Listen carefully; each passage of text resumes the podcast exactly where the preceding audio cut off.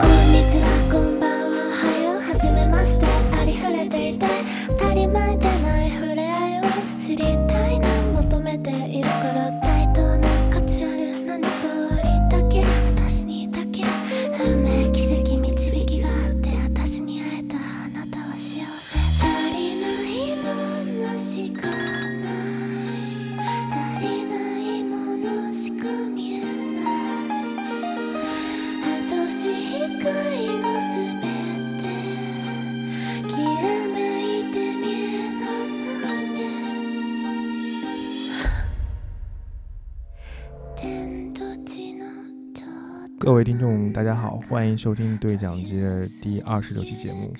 我是大耳。今天依然是一期单口节目，最近都没有找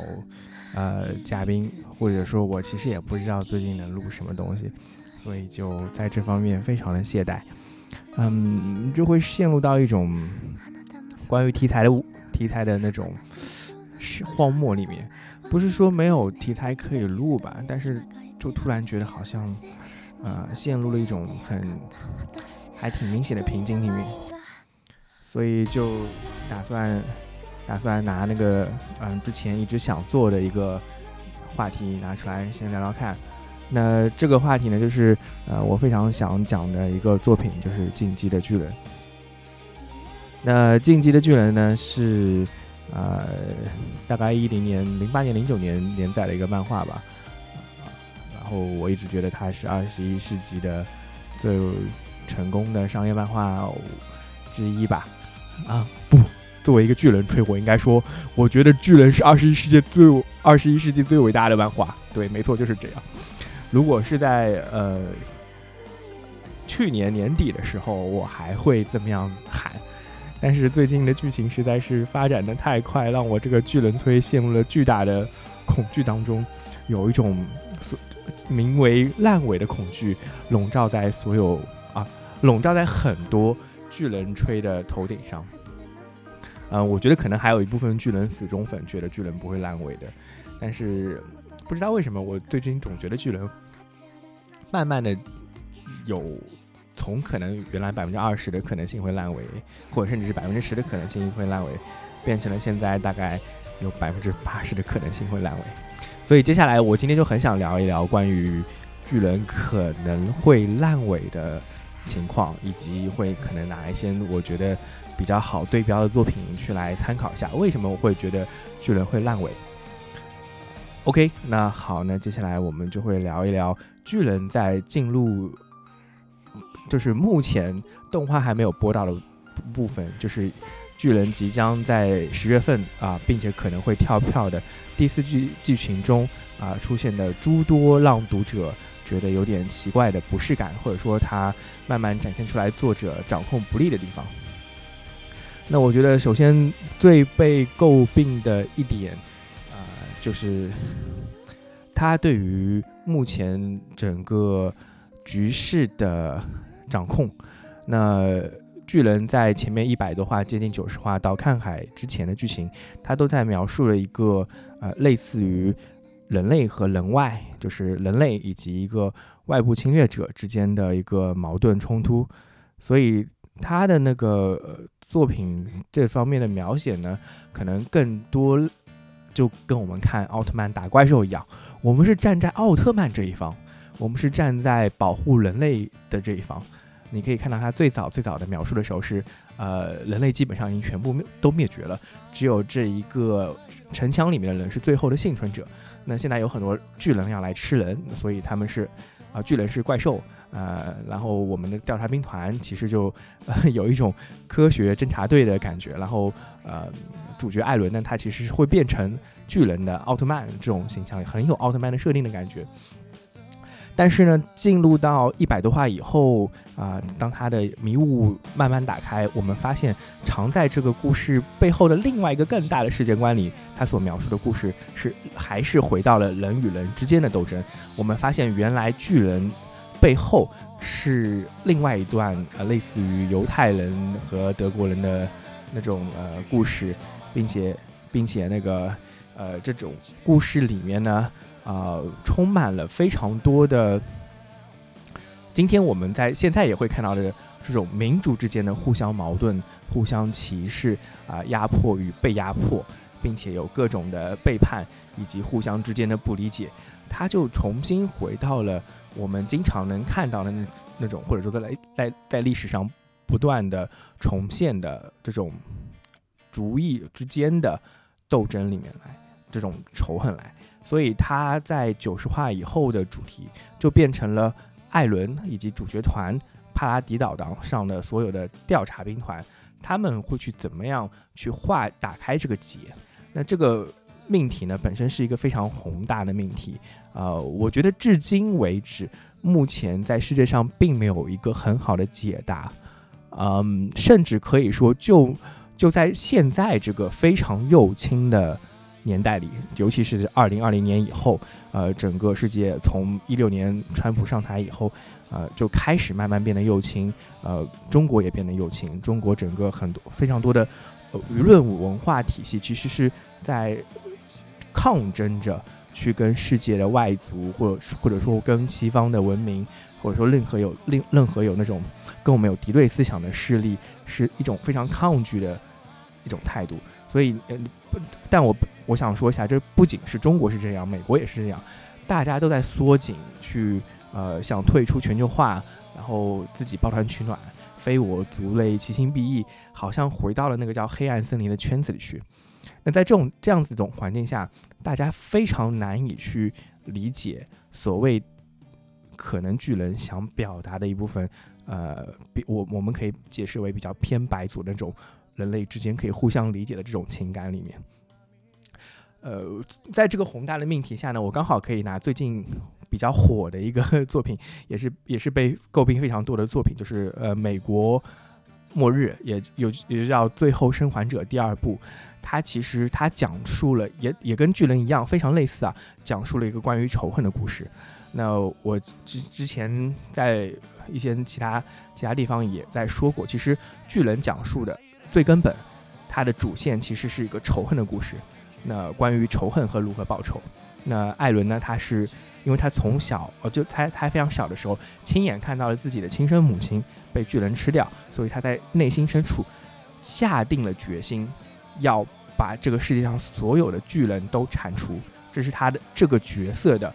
核心的驱动力，并且这个驱动力也是整个故事的一个推动推动力。呃，在看海之前，我可以认为是巨人第一部啊。就整个巨人第一部，艾伦，我们经常说他作为一个工具人，因为他自己很难，我们很难看到他身上的某一种，呃，好像他是很单线条的角色啊。就是我们很难看到这个身这个人身上的多面性，因为他非常单单面，他只是想要报仇，他的所有的人物动机都是想要报仇。我们很难看到他的一个转变，说 OK，他理解了别人之类的，所以。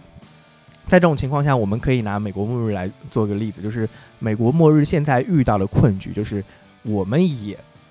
在故事的在这个游戏的前半段里面也被带入到了同样的情绪中。我们也看到一个叫呃，就这个游戏里的女主角叫艾莉，呃，我们也看到艾莉因为自己的最重要的人之一，呃。惨死在自己的面前，所以他也决定下定决心要复仇。然后他做了非常非常多的复仇的呃行动，包括去杀掉自己的仇人，呃，屠杀一个一个又呃那个可能跟他自己对抗的人，诸如此类啊。观众也带入到了那个角色中的情绪中去，有一种非常压抑的想要报仇的感觉。这点上，艾伦跟艾丽是一样的。但是在美国末日二中呢，那我们看到最后。当仇人在他面前的时候，他选择了原谅。哦，这里我要介绍介绍一下，虽然说在美国二二末日二里面，他通过前后两段的对比，呃，试图让玩家同时站在两个方向，一方面看到艾里这个要报仇的角色，他的一些动机，还有他的人物特征；另外一方面，他也花了非常多的时间跟故事线在反派的角色身上。呃，这里我觉得已经可以不算剧透了吧？就是艾比这个角色，他本身也是可以被操纵的，而且我们玩家也可以体会到他是像什么样的一个人物，并且这里在美国末日二的编剧里面做了一个叙事上的一个。设计啊，有些时候我甚至觉得这是一个轨迹啊，他是把艾比跟艾莉作为完全镜像的角色去设计的，就是你能看到艾莉身上的特点，在艾比身上也能重现啊。这一点上非常非常非常恰巧的，我们在巨人上面也可以看到非常非常镜像的设计了两个角色，一个是艾伦，在第一部里面，他就是要为了消灭世界上所有巨人，为自己母亲报仇的这样子一个充满了仇恨的角色。艾伦，然后在第二部里面，我们看到另外一个相当于艾伦在马来世界的一个镜像，叫做贾碧啊，嘎比这个角色。这两个角色他们的动机非常的单纯，然后他们的脑子给读者看起来也非常的一根弦。这样子两个角色是相当相当镜像的。那在美国末日二里面，目前他遭受到了非常多的舆论的呃压力，就是大家都是觉得嗯。编剧并没有顾及到玩家在这个故事里面的代入感，呃，没有第一，他们可能没有去找到一个很好的角度去给最后解释为什么艾丽能够放弃复仇这一点，有一个很好的一个人物角色的动机给到玩家，让玩家玩家能够共情。同样的事情，我觉得现在巨人身上。也非常有可能发生这个事情，为什么呢？就是，呃，我们也知道这个角色、这个故事的结局结局是好的，啊，这点这点上刚好其实是因为巨人他在整个连载的过程中已经多次透露过他的结局的可能性，啊，其中现在比较明显的一个结局的可能性是他会有一个 happy ending。那如果是 happy ending 的话，一定是这个故故事还是就是我们按照大致上的来讲，它还是会有一个。比较可能比较偏白左，比较大家合家欢的这样子一个结局的。那如果是这样子一个结局的话，那目前所有的人物动机都让观众觉得好像没有办法那么容易接受。所有的读者对于某些已经犯了很大过错的角色的原谅，我举一个例子啊，我们在前面九十话大概花了那么。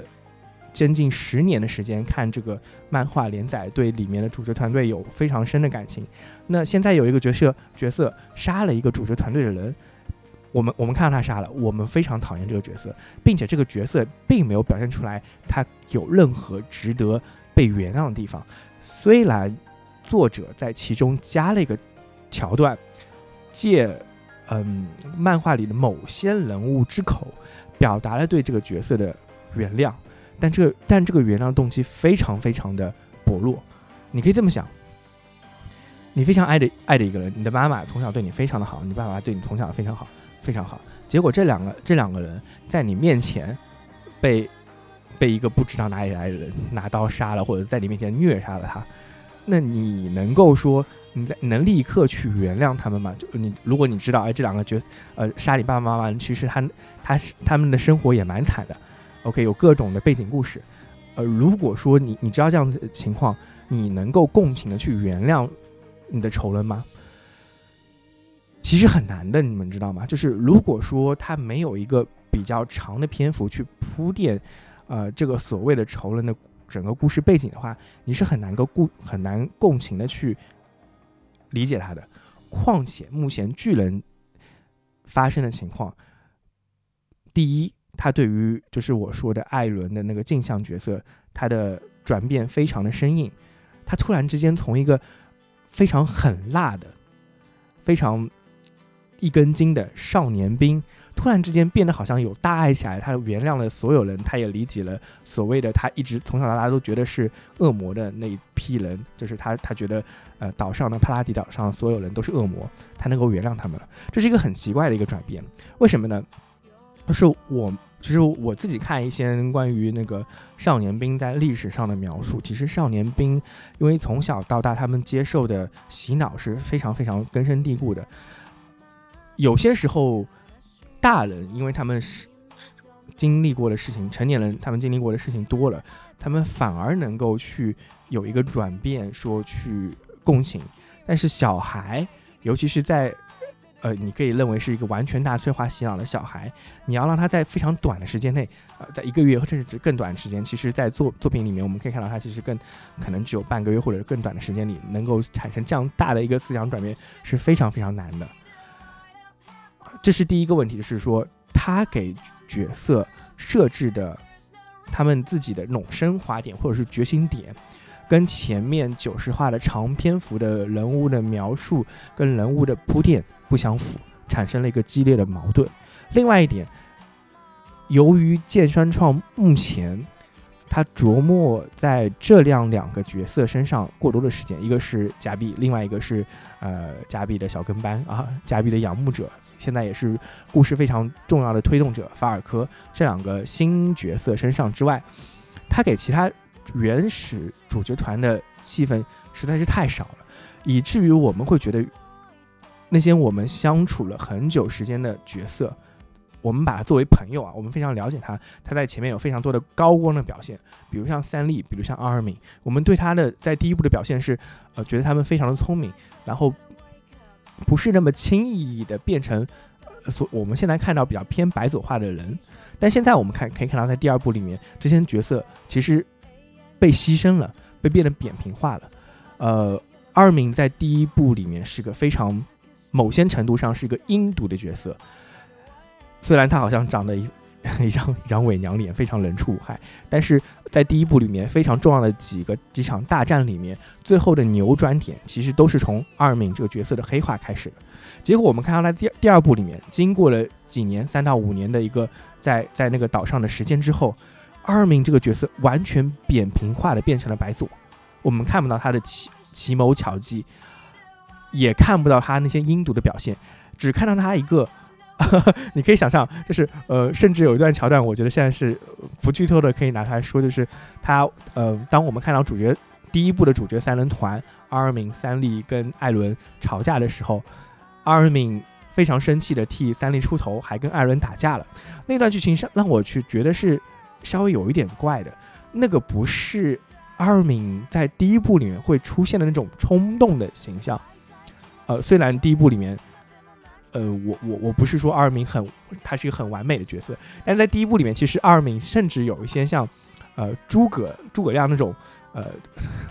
呃，诸葛至多类似于妖那种啊。鲁迅以前说过那句话，就是他非常的夸张，他的有很多奇谋诡计在那儿。但是第二部里面所有的这一切都不见了。所以我就觉得，好像第二部里面对于，嗯，他他用了很多篇幅去描写贾碧跟法尔科之后，对于第一部里面的角色都失去了一种掌控感，而很多读者其实是在第一部看开以后，整个对于故事角色的那种感情是有一种惯性的再去看第二部的，在整个看第二部的过程中，我们一直期待着这些角色能够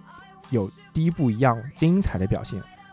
但不论是剧情本身，还是剑三创的描写，都出现多了，都出现了非常多的纰漏啊！我举我举个再举个例子啊，就是在第一部里面，呃，剑三创里面经常被为人称道，就是他在细节上的描写，总是有一些地方，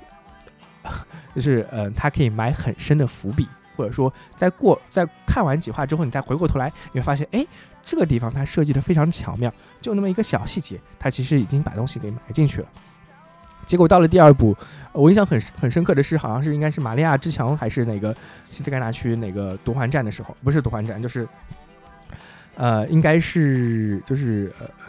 呃，艾伦被那个恶剧他们偷袭那一段，啊，其中有一个画面就是关于艾伦被砍脚之后，他在里面会不会，因为大家知道脚被砍掉之后裤子也一样没了，对吧？那但是我们一来看到艾伦是有裤子的，所以很多人就。在怀疑，其实当时艾伦已经发动了某些能力，产生了一个幻觉，诸如此类这样的小细节来判断啊，剑三创是不是在这挖坑？结果一话两话过去了，三话四话过去了，回头一看，其实根本没有，剑三创没有在挖坑，仅仅是因为他出出现了作画失误。那这个事情就有点麻烦了，就是说，在第一部里面，很多时候我们觉得剑三创的描写是非常事无巨细的，或者说是他非常仔细的这样子描写，在第二部里面变得失控了，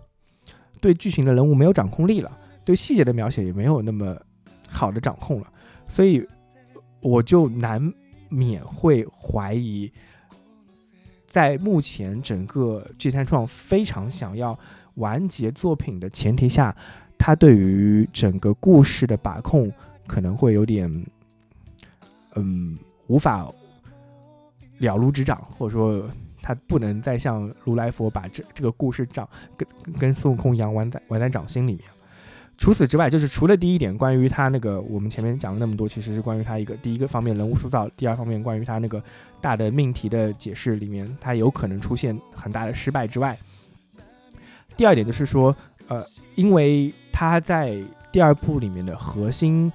谜题里面，就是所谓的第一话的标题，以及到现在的整个一个大的回环、大的一个时间链条，从至两千年后的你到现在，呃。艾伦这个这个进击的巨人能力啊，这里我觉得，因为很可能有呃，就是我我应该听我听我的朋友应该已经知道这个情况了。就近期的巨人他有一个时间系的能力，那 OK 这个时间线系的能力能不能把前面所有有他埋的伏笔都能收回去，这一点是非常重要的。那这一点上，我觉得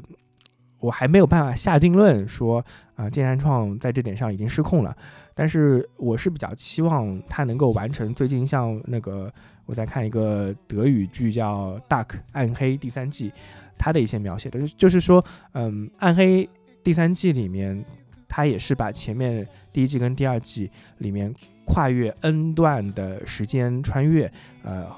进行了很好的收束。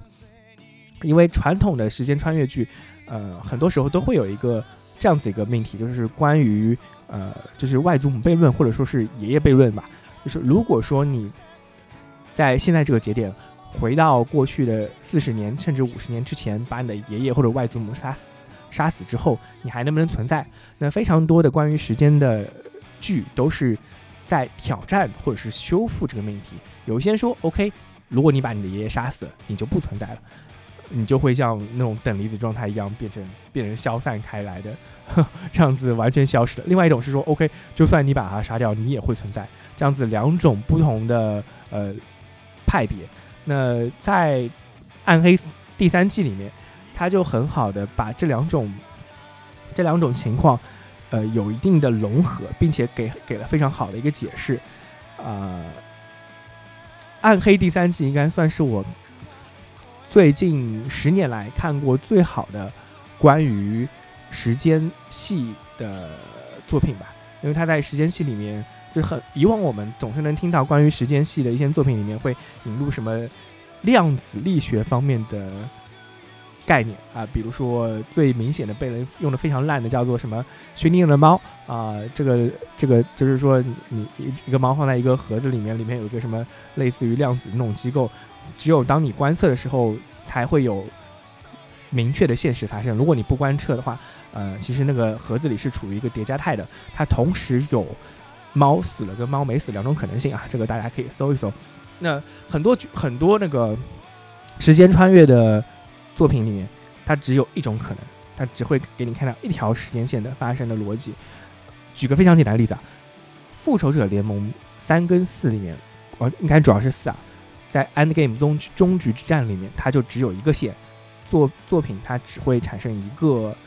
就是虽然我们知道现在复仇者的联盟或者整个 Marvel 的世界体系会出现多重宇宙了，但至少在 End End Game 终局之战里面，它只会给你一个解释，就是你要是改变了过去，那现在一定会改变，它不会有很多个这种多维空间产生，它它也不会对这个多维空间互相之间之间的联系做一个解释。但是暗黑三是很好解决了这个问题的，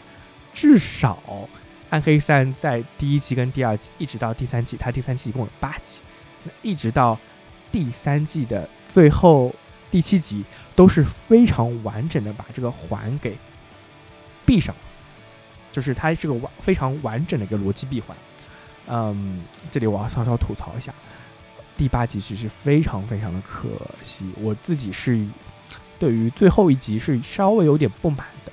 因为其实它的整个故事的核心的逻辑跟核心的解密，在第七集已经完成了。你不看第八季，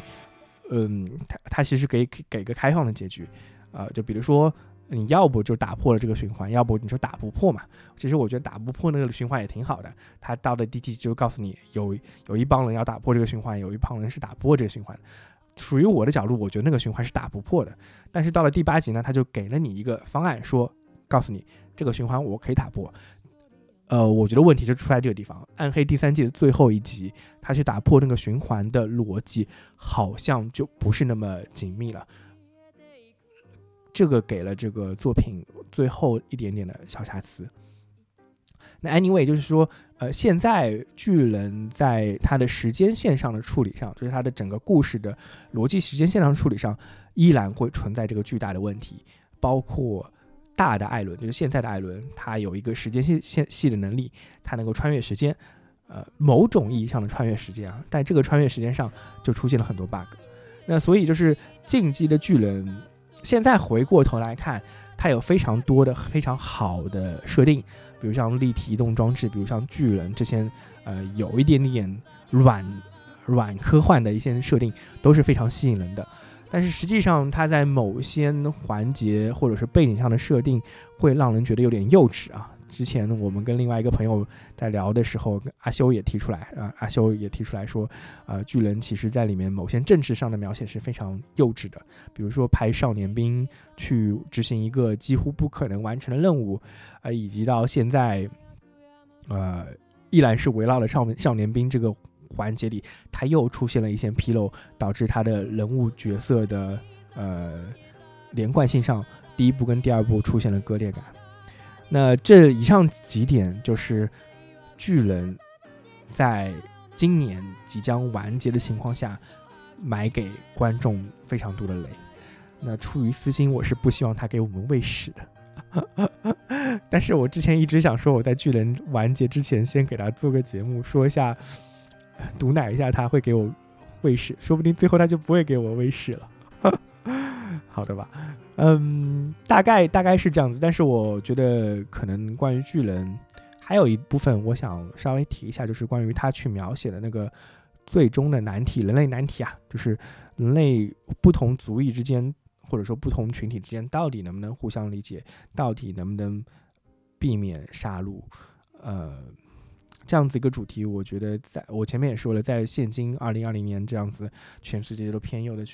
偏右的大环境下，是很难让人有那样子一个光明的希望，说世界都能和解的。我觉得在二战以后，当全世界进入了一进入了一个百废待兴待兴的状态中之后，嗯，在上个世纪。第一个十年，第二个十年，第三个十年，第四个十年，一直到五零年，就整个上半世纪，二十世纪上半世纪，经历了那么多惨痛的代价，死了那么多人，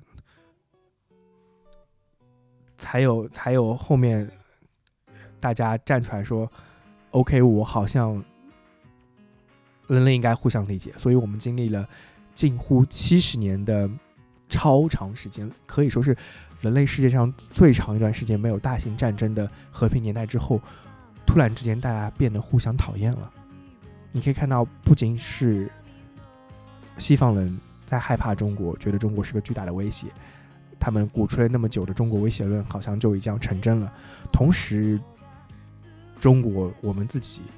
也在跟西方处于非常割裂的状态。我本人是不希望这种事情发生的，我一直都觉得。嗯，前早些年，我是觉得西方对于中国有非常多的抹黑，我对此觉得非常不能理解。我甚至对于西方的很多东西，所谓的白左，是有一些一些呃一些非常大的抵触感的，甚至不都不是一仙了啊。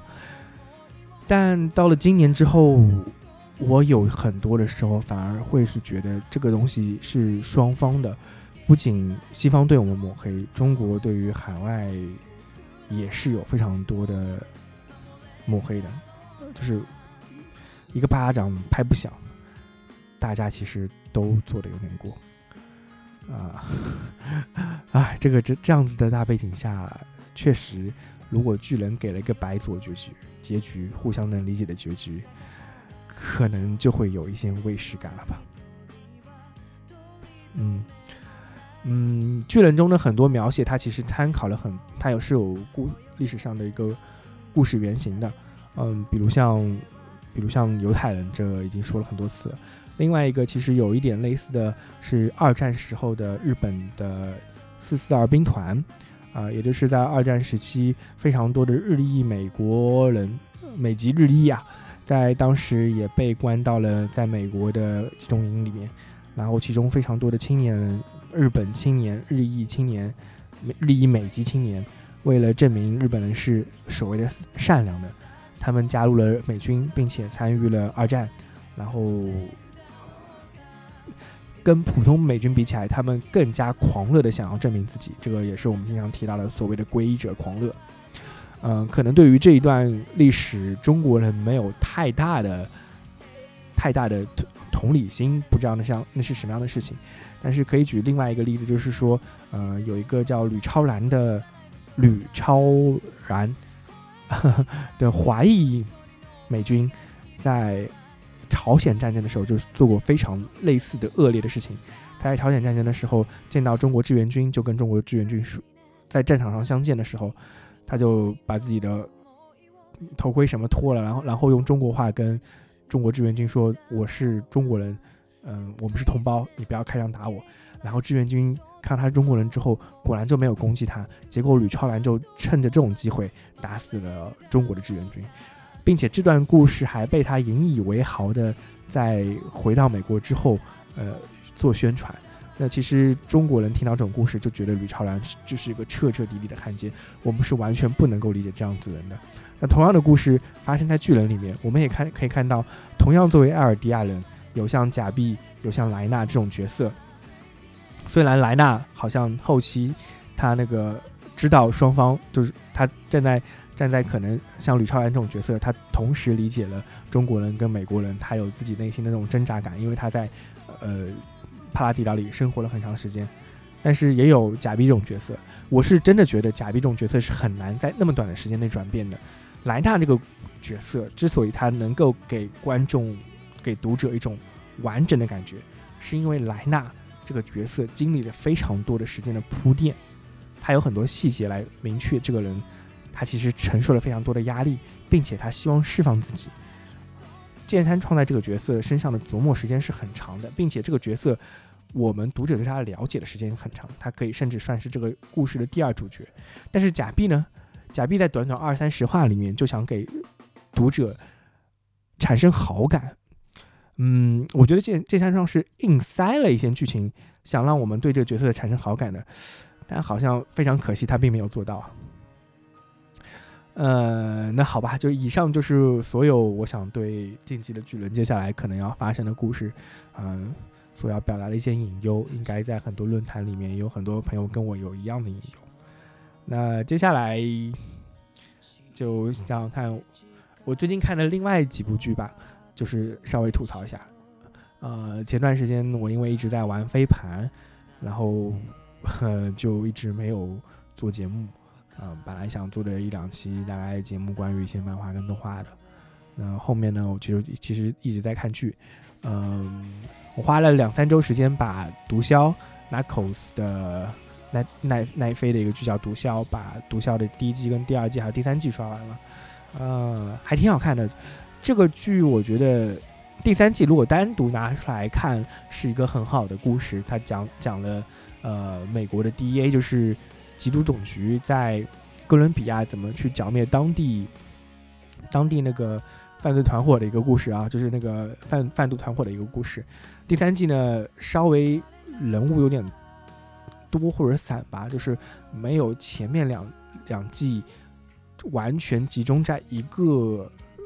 被呃一个主角，就是有他他的反派其实是他的主角，就完全集中在那个毒枭身上，所以他去他人物铺太散了。所以感觉反而没有第一季跟第二季那么惊艳。嗯，第一季跟第二季其实呃，我觉得它成功之处就是它对于大毒枭本身 Pablo 的这个角色的刻画其实是非常好的，嗯，非常的立体。但其实实际上，我觉得要把一个角色设计的立体，尤其是一个反派要设设计的立体，可能一个比较核心的要做的功课就是说，要给他塞，要要让这个反派角色给观众发糖。总要有一些地方是我们应该赞美的品德，在这个反派身上能够体现出来。其实说到底，对于反派角色的设置，还是遵循了一个要把反派角色作为一个正派角色来描写的，嗯，初衷或者说是这样这样子一个方法。因为小时候我总觉得有些反派的设计很帅，所以我也想变成一个反派。最典型的是我小时候非常喜欢贝吉塔。我觉得贝吉塔这个角色很帅，但是当我看的作品越来越多之后，我发现其实我喜欢贝吉塔的点完全在于他身上那部分添加进去的所谓的正派的特点。我并不是喜欢他作为反派的部分，而是他喜欢正，我喜欢他作为正派那个部分特点。那正派我们一般有哪些哪些那个特点呢？一方面是善良，另外一方面正义，就是他要有自己完全的完整的正义观。然后，另外他的做做做事要非常有原则哦。我觉得做事有原则这一点对于反派的塑造来说非常的重要。嗯，举个例子，很多人对于富坚义博，他对于角色或者说反派塑造是觉得他塑造的非常好、非常出彩的。其实，我们当我们去回忆一下，在富坚义博的作品里面出现的反派，那些惹人喜爱的反派。他们很大的一个特点就是，他们都很有原则。比如说护羽吕地，然后比如说呃团长，他们都是有自己的一套处事原则，并且能够贯穿始终的人，所以你才会喜欢他。那另外一方面，那些非常混乱的反派角色，一点都不讨人喜欢。所以，我总结起来就是说，你对于反派的塑造，如果要让他们受人喜爱，他必须是有原则的，必须是意义，就是意呃。贯一从始至终的这样子有原则的一个特点。那举另外另外一些例子，就是我我其实小时候看那个有一些动漫杂志里面对于《啾啾奇妙冒险》里奇妙冒险的那个呃描写里面就提到了迪奥是个非常好的反派角色。其实我看啾啾的时候，我跟很多人一样，我一点都不觉得迪奥是个好的反派，因为我觉得迪奥非常非常的细，尤其是第一部跟第三部，他一点都没有。让人觉得他是一个优秀的反派的特点，嗯，跟跟这个跟九九那么多 BOSS 比起来，我觉得迪奥真的是一点让我感觉出彩的地方都没有，因为他真的非常非常的写。我看到当时又好像有些编辑是说，呃，迪奥就是荒木飞吕彦创造了一个呃所谓的反派的救世主这样子一个角色的定位，但其实你看看看看迪奥那些。所谓他做过的事情，哎呀，真的是让人大跌眼镜。尤其是呃，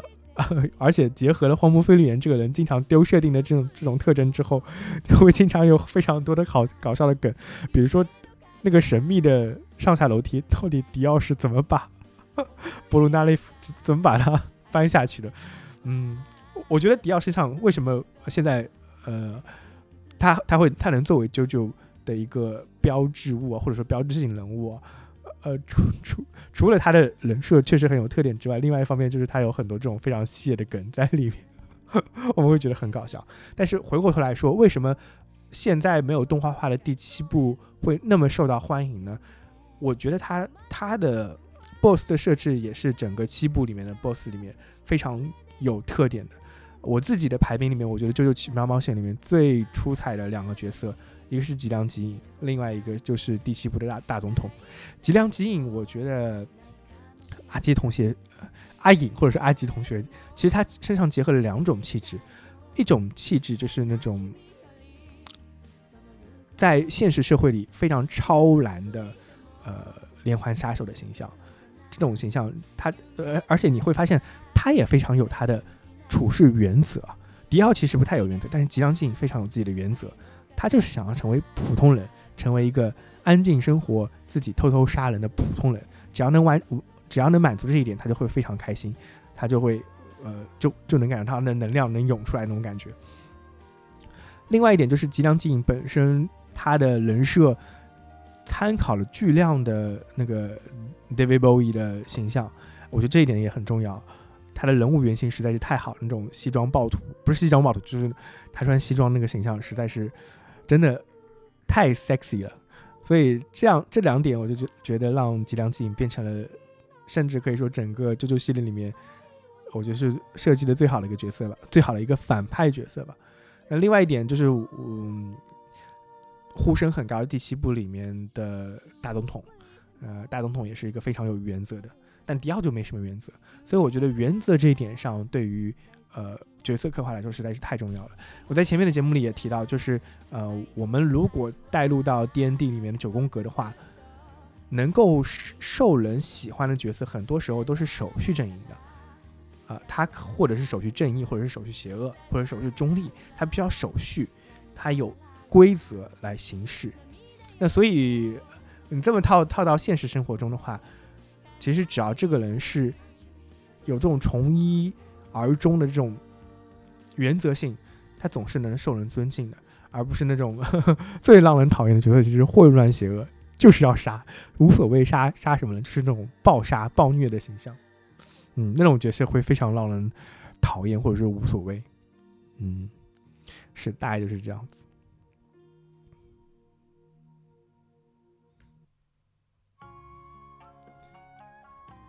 那好的啊，那本期节目我其实就是大致上想讲一下我自己对于《进击的巨人》目前的一个连载情况的一个回顾吧。我非常期待它能够在今年完结。并且希望它能给我们带来一个非常好或者非常惊艳的结局吧。那今天是七月二号，那很快的我们也会迎来巨人的最新连载。嗯，不过我好像最新连载这一话应该依然围绕会围绕在复仇者联盟这一块哦，不知道他会不会终于给个面子，给 Historia 一些镜头吧。那好的，呃，另外一方面，我可能呃最近也是非常少的在做播客了。虽然我也很希望说能够找到一些有灵感的东西来做，嗯，我一直在筹划做一些可能类似于听我的电波呀里面这样子有一点点广播剧性质的东西，但是好像一直没有努力下来去做去写那个稿子。那我会努力的。那希望各位听众。能够期待接下来会做的一些节目吧，嗯，立个 flag，我可能真的会去做一个广播剧，然后依然是单口的广播剧，有点像异世界的轻小说类型的，试试看，尝试一下，嗯，好的。另外，我发现啊，这里我最后说一下，我突然发现我我的订阅，我我已经很久没有去推广我的节目了。比如说在 S E 论坛里发东西，或者在我的朋友圈里发东西，我已经很久没这么做了。上次做的节目其实也是帮其他的朋友推广为主，我发他们的链接，我没自己的链接没有发。但是这次好像我突然之间发现，我在小宇宙上的订阅从原来的十几个跳到了三十三个，突然冒出来十几个订阅观众，啊，非常谢谢你们的收听。那好的，以上就是我们。对讲机的第二十六期节目，嗯，对于《进击巨人》这个作品的一些回顾跟未来的没有未来的期望，只有一些回顾以及狂力 flag，《进击巨人》会烂尾。好的，那非常感谢大家，嗯，大家再见。